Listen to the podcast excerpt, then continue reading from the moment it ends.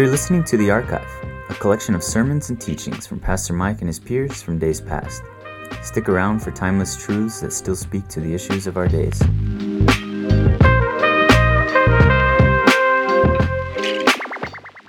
Let's pray together. Father, we do want to continue to praise your name, and we trust that what occurs here, the rest of the time we are together, will just be a continuation of honor and glory to you. We thank you, Father, that you speak to us in one of the ways that you have chosen to speak to us most clearly, really, is through your word. We thank you for the Bible. We thank you for your Holy Spirit who illumines the word and teaches us the truth. And now we ask that he would be our guide and our teacher, that he would convert the words that you give me to share into action and into belief. In Jesus' name we pray. Amen. Please take your Bible and turn with me to the book of Genesis, the first chapter.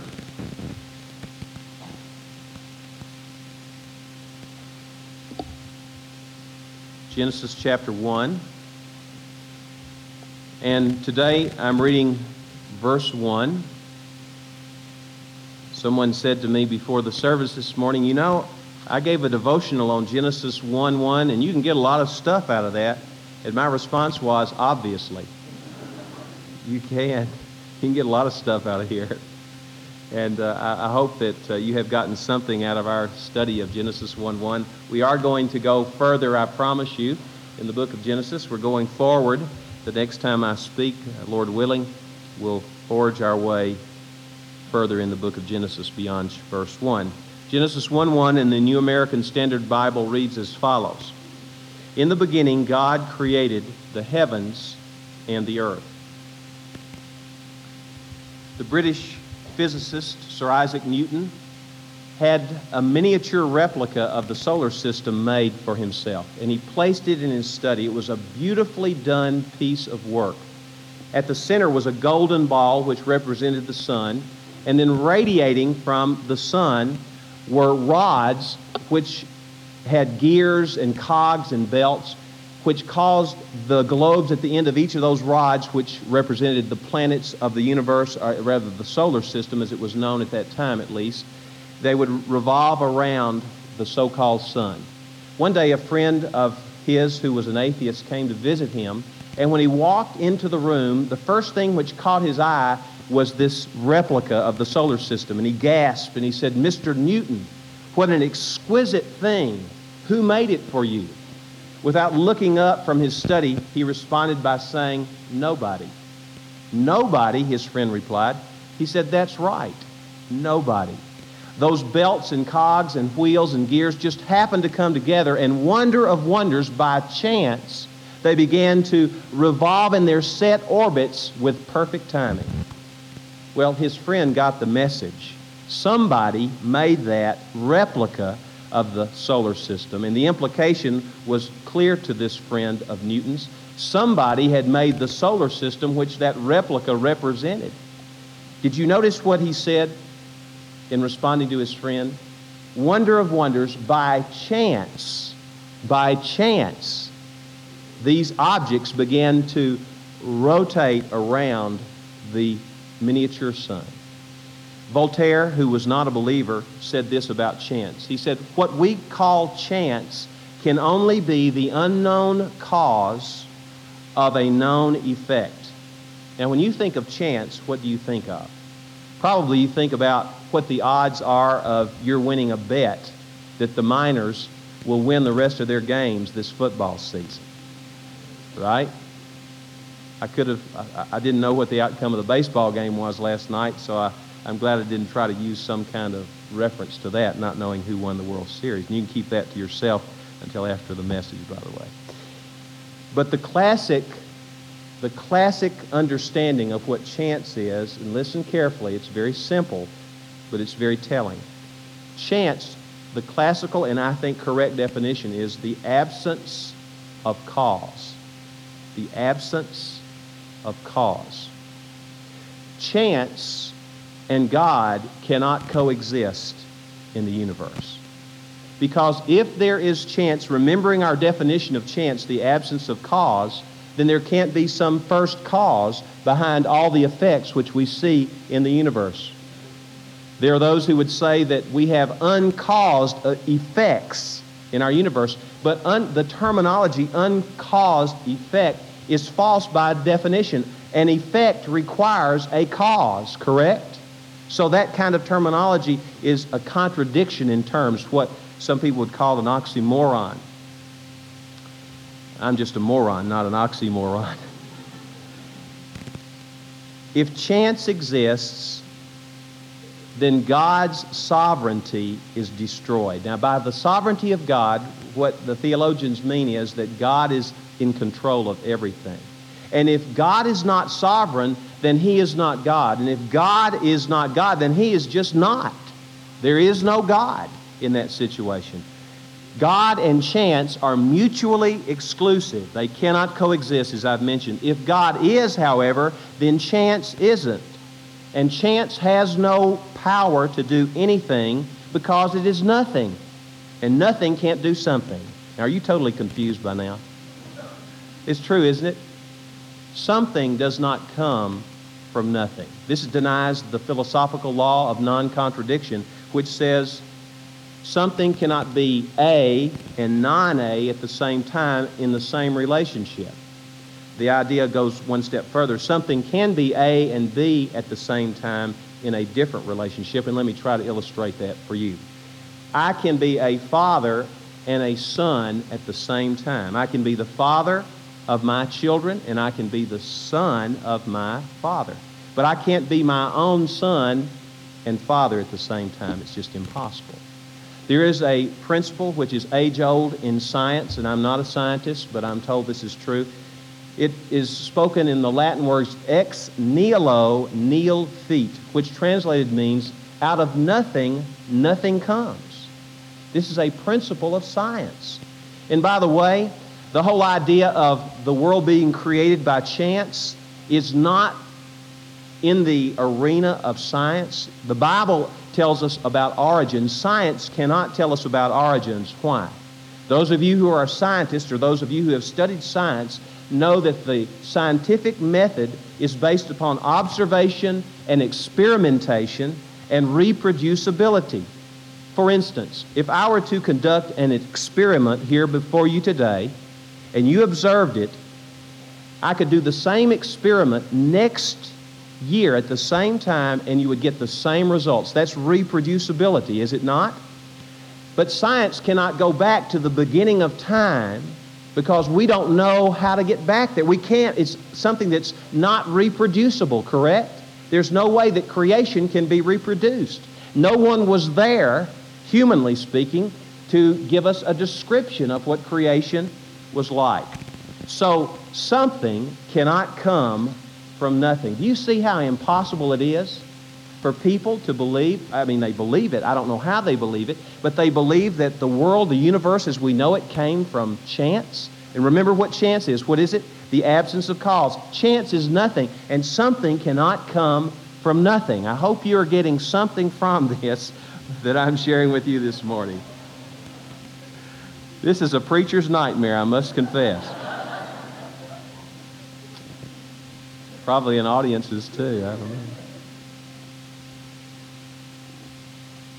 Either a person has to say, in the beginning, nothing, or in the beginning, God, to explain the universe. Unfortunately for us, what science cannot do, God has done in revealing to us supernaturally in the Bible how, in the sense that God was behind it, creation occurred. We don't know all the details. There's a lot of speculation about the specific details of creation, and that's not for us to discover today, and we may never exactly know all that goes on, but the Bible says, In the beginning, God created the heavens and the earth. The word which Moses chooses in Genesis 1 1 for created is a word which is only used with reference to God as the subject. Wherever this word bara in Hebrew occurs, God is always the one who is the subject of the word. He is the one doing the creating. There are other words, even in Genesis 1, related to the activity of God. For instance, in Genesis 1 7, it talks about God making the firmament. A different word, asa, is used there. That word is sometimes used of the creative activity of man. But when this word bara is used, the strong implication is that the idea here is the idea of creating something out of nothing. Ex nihilo, creation ex nihilo, out of nothing. This word bara is used not only in Genesis 1 1, but also in Genesis 1 21, which is the turning point of God creating something that's conscious as far as something being alive. Until that point, he's talking about plant life, and then he talks about conscious life. And then in Genesis 1:27, he uses this word bara three times to describe the creation of man, and then finally, in chapter 2, verse 3, he uses it again in relationship to creation. Now, here's a good question. Even people, and there are many scientific people, and, and there may be some validity to this, people who believe there was a time in the past when all the matter of the universe was condensed to about a three centimeter cube. Can you imagine that? It's possible. It's possible. There's some scientific data that would indicate that this could have been. But the question is, where did that come from? You gotta you gotta find where that came from, right? Until 1929, the predominant theory of the universe as far as what was going on in the universe was the steady state theory, basically, which said that the universe has been in the state it's in forever and it will remain in the state it's in forever. Carl Sagan, what is his saying that he introduces his series, Cosmos, on PBS? What does he say? The cosmos. Anybody remember? Help me. No, I, I think I know what he said. He said basically he says the cosmos is and always was and always will be. Basically, he's saying that the created order, or the order, I don't know if he would even use the word created associated with it, the order is eternal, correct? And really, the steady state theory basically communicates the same thing. But in 1929, an astronomer named Edwin Hubble discovered that the universe was expanding. And it was expanding in all directions simultaneously. And the conclusion which he reached, and it's a logical conclusion, is that there was a time when it might have been a three centimeter square cube. There could have been a time when that was taking place. You know this is the Big Bang Theory. Any of you who are familiar with theories about the way creation occurred from a, a scientific point of view. And basically, the Big Bang Theory says that there was infinite density and heat and, and let me ask you a question. Let me, let me draw this out from you a little bit. I want you to think with me. Do the words infinite and density really fit together in themselves? Because if you have infinite density, you have no mass. So you have nothing, right? No mass. We've got a word for that here in this area, right? You got no mass. Exactly. And then, in an instant, there was this incredible explosion of heat and energy and the result was that matter and radiation popped into existence. And then gravity drew matter to greater areas of density in the universe, which were galactic seeds, the seeds around which the galaxies developed. And it took like 5 billion years for those to develop. Now, we weren't there. We don't know if that happened, but it is somewhat plausible to think in these terms. But once more, we have to ask the question who was the one who put that three centimeter cube together to begin with. That still is something science cannot, will not, will never be able to answer.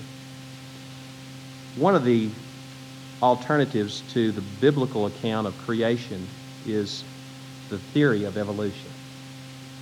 And you might be surprised to discover that evolution, next to the biblical account and some other ancient accounts, is the oldest explanation for the universe as we know it. There were many ancient Greek philosophers who believed in evolution, among whom was Aristotle. He believed in it. Some of his predecessors were Thales and Epicurus and Lucretius, Anaximander and Anaximenes. More recent proponents of this in modern history were Francis Bacon, Rene Descartes, and Immanuel Kant. And who is the name that we normally associate with evolution? Yes, Charles Darwin. Charles Darwin, between the years of 1831 and 1836, circled the globe, and through his observations, he developed the theory of evolution, recorded in his book, The Origin of the Species. I think by means of natural selection is the subtitle of that work of Darwin. Let me just share with some, you something that Darwin wrote to a friend of his by the name of J.D. Hooker. He said this. He said, I do not believe that the universe came into being by blind chance. What was he saying? He's saying, in effect, I believe in a creator, right? If you believe that, he really shot his own theory of evolution in the foot by saying that. There were mysteries even for him. Now, let me try, and I must admit, I'm, I'm just going to make a, the best stab at this that I'm capable of making to help you understand, if you don't already understand, or to help us put in perspective what the theory of evolution communicates. It says basically this that all forms of life have developed from earlier, simpler forms, and life itself sprang spontaneously through a complex organization of previously non living chemical molecules. Now, that's a mouthful, isn't it? Do you get what that theory proposes? That life as we know it, organic life, derived from inorganic material, from chemical molecules. Is that hard to believe or what? It takes a lot of faith from my perspective to believe that. It takes a lot less faith to believe what the Bible teaches or just what our senses tell us. When we look at creation, what other conclusion can we reach except there is a creator, right? Of course. Now, if I may, I would like to take uh, a few minutes of the remaining time to talk about the postulates and the conclusions which Darwin reached. The first postulate was that there are variations within individuals of the same species. Just look around you today. Look around you. Is there another person just like you here? It's kind of scary to look around sometimes, isn't it? Yeah. There's nobody exactly like. Now, we do share some commonality, do we? Not all of us do share some common ground, but there's nobody just alike. There is variation. He was ob- obviously correct in this matter. The second postulate was the postulate of overproduction. In other words, in any given species, there are more born into that species than will survive to maturity. And that's true also, isn't it? And he reached a conclusion as a result of this. He called it the struggle for existence. To survive, individuals must compete with others in the same species. Let me stop here just a moment. This is an aside, but I think it would be appropriate for me to share it at this point. Do you realize that when Karl Marx wrote his book Das Kapital, which was the Bible of communism and still is to this day, that he asked Charles Darwin to write the preface because he believed that Darwin's theory of evolution supported and encouraged communism. Do you also know that Adolf Hitler was influenced by evolutionary thinking? How else would he get to the point where he raised the Aryan race to such a level where he said everyone who is not of this race should be exterminated? We're going to breed a super race. Where did he get that thought, that idea? It's evolutionary thinking. Do you see the insidiousness of this thinking and how it has infiltrated and influenced other areas besides science? Certainly, you can see how this has impacted other areas in our lives even to today. A third postulate of Darwin's was survival of the fittest. In competitive environments, only those best fitted will survive. His fourth postulate was inheritance of favorable characteristics. In other words, if you are fit enough to survive, then you are going to pass down to your offspring and to succeeding generations good traits from you. Now, the final conclusion, and I'm going to read this so I don't mess up in trying to communicate this. The final conclusion of his study was this New species arise by the continued survival and reproduction of the individuals best suited to their particular environments. Now, what are we to say to Darwin uh, of his theory?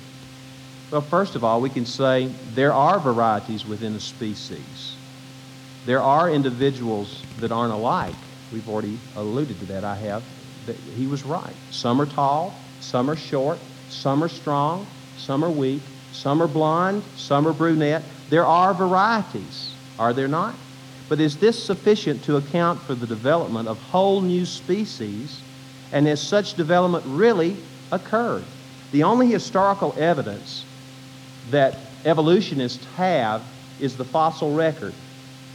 And we do see in the fossil record development from the simple to the complex life forms. The apparently, and I use that word advisedly, the apparently older stratum, the older strata, I should say, of rocks have simpler forms. And as you come up through the geological strata, you find that there are more complex forms of life. In, in the oldest strata, you find fossils of algae and protozoa and sponges, and you come up to another strata and you find fish and reptiles and amphibians. You come up to another, you find dinosaurs.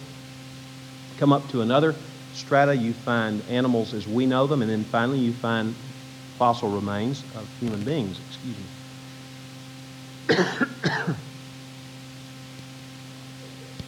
and we also know that some species have become extinct. So this would lend some credibility, perhaps, to evolutionary thinking.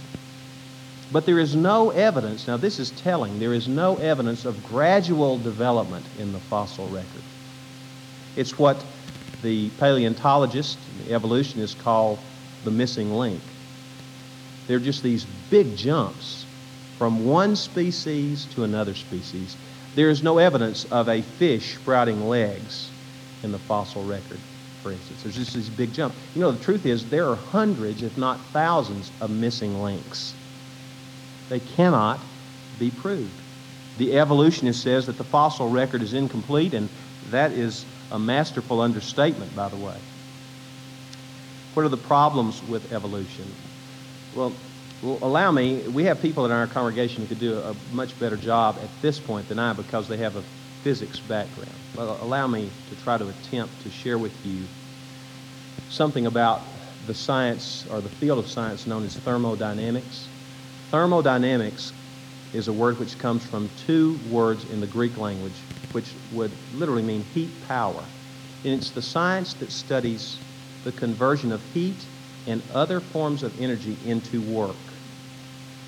And it has become known that everything in the universe is energy in some form. And anytime anything happens in the universe, it's energy conversion that's happening. It's energy conversion processing that's taking place. Now, there are two laws of thermodynamics. And really, these could be called the two laws of science if you really got down to it, because everything else really hinges on these two laws.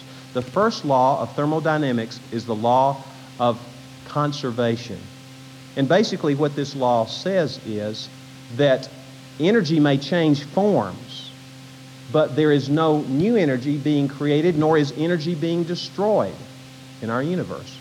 So, the clear implication of this is that creation is over, it's not continuing. Now, that's kind of hard for an evolutionist to deal with. The second law of thermodynamics says this that there are physical systems in our universe, and these physical systems, left to themselves, tend to run down. For instance, a machine wears out. Have you ever had something that was a piece of machinery that ran down? Wouldn't it be nice to have a car that never ran down? Be great, wouldn't it? But it runs down, right? And also, organisms including human beings, age. Are you aging? Yes. And die, right? Things run down. Now, what does evolution require? The theory of evolution requires that there is this universal development and integration going on ad infinitum forever and ever and ever. How does that fit with these laws of thermodynamics? It doesn't fit, does it? It doesn't. I'm not a scientist nor the son of a scientist, but I have enough sense to see that that just doesn't work. And I don't understand, I, I, I have an explanation, how people who have great minds, much more intelligent than I would ever think about being, could come to the place where they opt for a theory like evolution instead of a creationist viewpoint. I don't see how in the world people can come to that place. Of course, I have a faith presupposition. I admit that readily. But even if I didn't, I don't understand how people could not believe in creation and would opt for evolution. The problems with evolution, I've already alluded to this. The origin of the matter from which things sprung to begin with. For something to evolve, there must be something there to begin with. Right? Sure.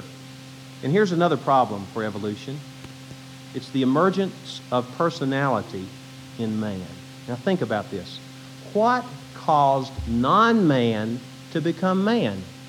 Maybe another way of asking that question is what distinguishes man from the rest of animal life? And I'm not, I don't think we're animals, by the way. I'm just looking at this from an evolutionist viewpoint. What distinguishes us from the rest of conscious life, we might say? What distinguishes us?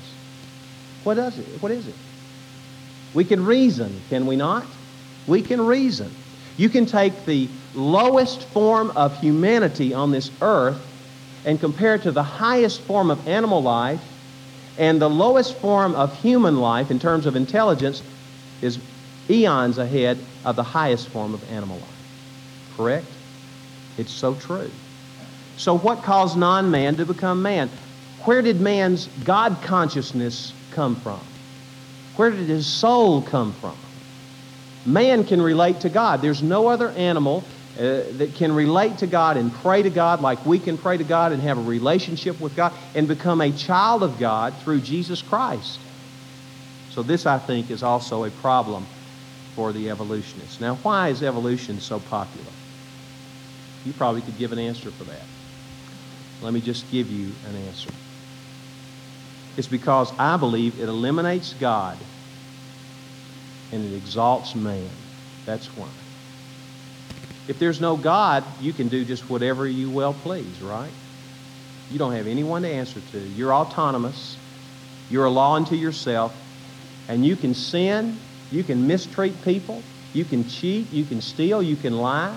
You can do whatever you want. And there's no one to whom you have to answer ultimately if there is no God. You can see, I can see at least, why this would appeal to man. Man is the God with a little g of creation. To challenge evolution is to blaspheme man. Now, in conclusion, I would like to ask you to turn with me in the book of Isaiah to the 43rd chapter.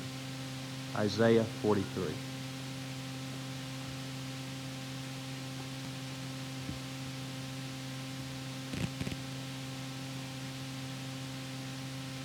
I would draw your attention once more to the word which is translated created. In Genesis 1 1, in the beginning, God created the heavens and the earth. It's the word bara.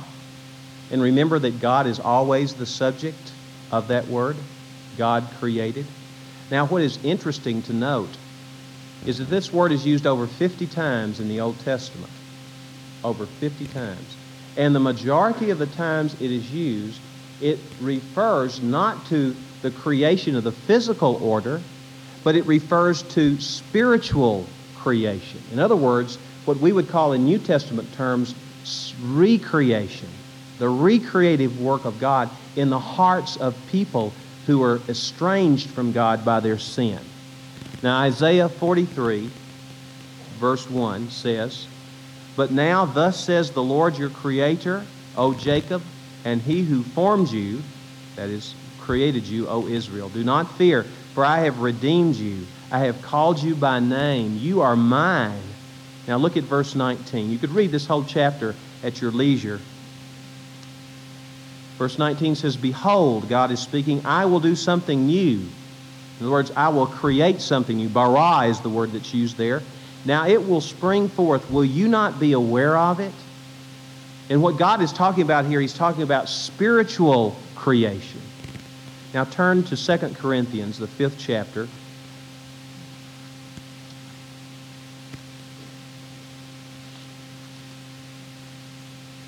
Verse 17. 2 Corinthians chapter 5, verse 17.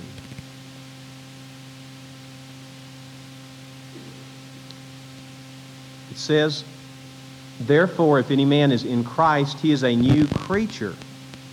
And actually, this would be better translated, he is a new creation. The old things passed away, behold, new things have come. What is Paul saying here in 2 Corinthians 5.17?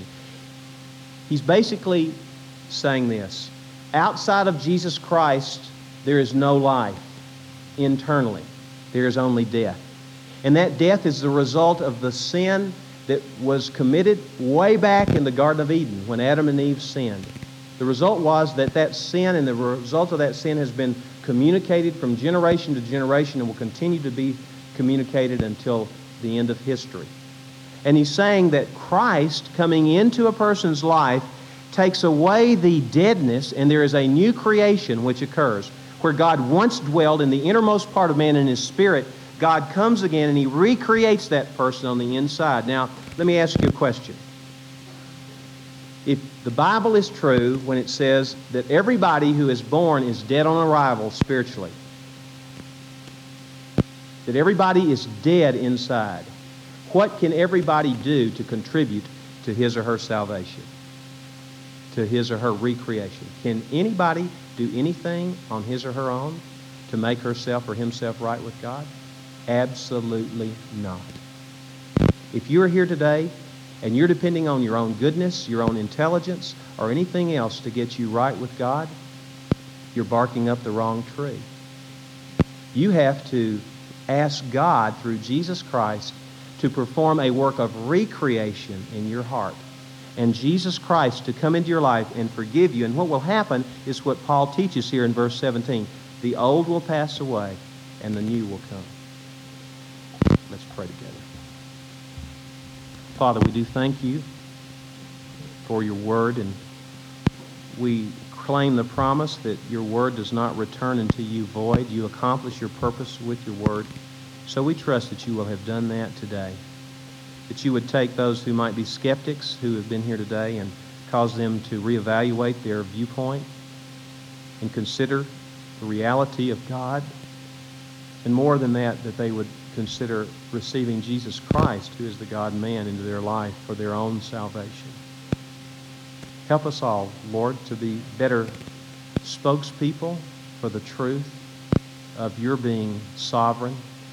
And Lord, the most important thing that that would that we would be able to do in that regard, I know, is just to let you be sovereign of our lives. So help us to make you Lord of our lives. In Jesus' name I pray.